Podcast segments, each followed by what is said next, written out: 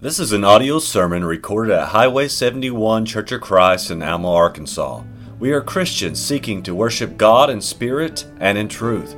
We would love for you to worship with us at 10:30 on Sunday mornings at 1808 Highway 71 North in Alma, Arkansas. First off, I just want to say how thankful I am for the opportunity to come here and speak to all of you this evening. I also want to say I'm thankful for you all making an effort to be here. I've titled my lesson, Joseph's Brothers and His Envy. So, what is envy? Envy is defined as a feeling of discontent and ill will towards a person because of their advantages or possessions. In simpler terms, envy is disliking someone because they have something you don't have. We're going to start by looking at an iconic example of envy in the Bible, which is Joseph's brothers, who envied their father's love for Joseph and his coat of many colors. We're going to read starting in Genesis 37, verse 1. And Jacob dwelt in the land wherein his father was a stranger, in the land of Canaan. These are the generations of Jacob. Joseph, being seventeen years old, was feeding the flock with his brethren, and the lad was with the sons of Bilhah and with the sons of Zilpah, his father's wives. And Joseph brought unto his father their evil report. Now Israel loved Joseph more than all his children, because he was the son of his old age. And he made him a coat of many colors. And when his brethren saw that their father loved him more than all his brethren, they hated him, and could not speak to him peaceably. And Joseph dreamed a dream, and he told it his brethren, and they hated him yet the more. And he said unto them, Hear, I pray you, this dream which I have dreamed. For behold, we were binding sheaves in the field, and lo, my sheaf arose, and also stood upright. And behold, your sheaf stood round about, and made obeisance unto my sheaf. And his brethren said unto him, Shalt thou indeed reign over us, or shalt thou indeed have dominion over us? And they hated him yet the more for his dreams, and for his words. And he dreamed yet another dream, and told it his brethren, and said, Behold, I have dreamed a dream more, and behold, the sun and the moon and the eleven stars made obeisance unto me. And he told it to his father and to his brethren. And his father rebuked him, and said unto him, What is this dream that thou hast dreamed? Shall I and thy mother and thy brethren indeed come to bow down ourselves to thee to the earth? And his brethren envied him, but his father observed the saying. So here we can see the roots of the brothers' envies envy. Joseph had dreams in which his brothers were represented bowing down to him.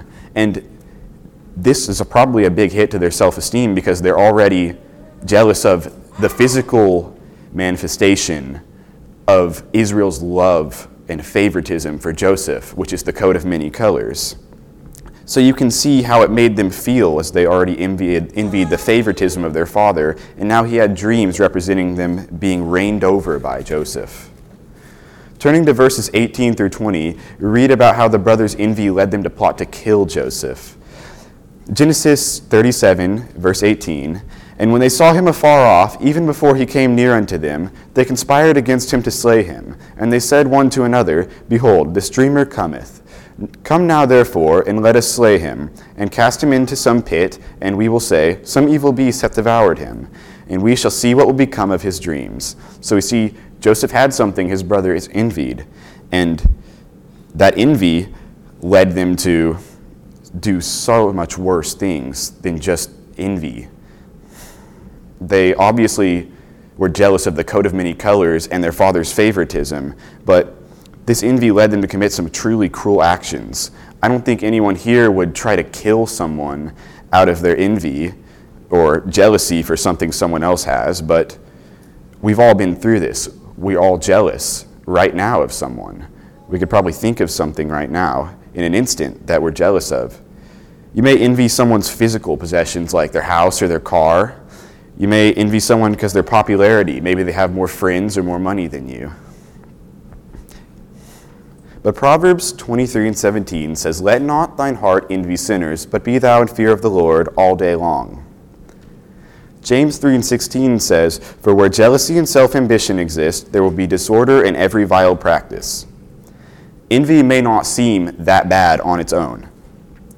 You can probably identify something you envy right now, but that jealousy is not as innocent as you think. As we saw with Joseph's brothers, envy only leads to more sin. Joseph's brothers' envy led them to plot to kill their own brother.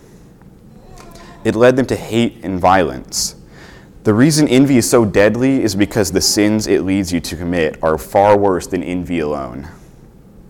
The things we envy in this world have no actual value, though. Reading from 1 Timothy 6 6 through 7, but godliness with contentment is great gain, for we brought nothing into this world, and it is certain we can carry nothing out.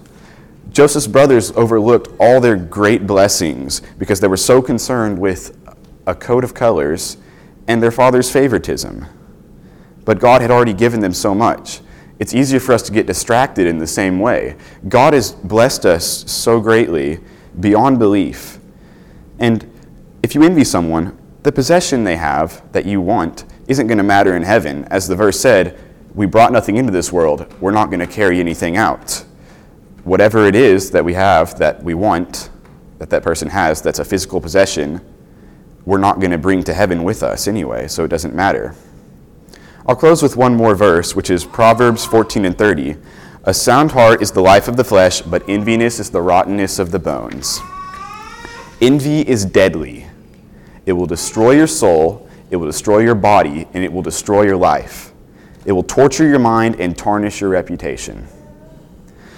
Again, I want to say thank you all for coming here and listening to me and Caden and what we have to say. As we said earlier, God has blessed us so greatly. And the greatest blessing he's given us is his son Jesus, who died on the cross for the forgiveness of our sins. We offer an invitation, and if you'd like to be baptized for the remission of your sins or request the prayers of the church, please come and sit on the front bench and make your needs known as we stand and sing. We hope you have enjoyed this message recorded at Highway 71 Church of Christ. If you have questions concerning this message or would like to set up a study, please call 479 647 2658. May God bless you.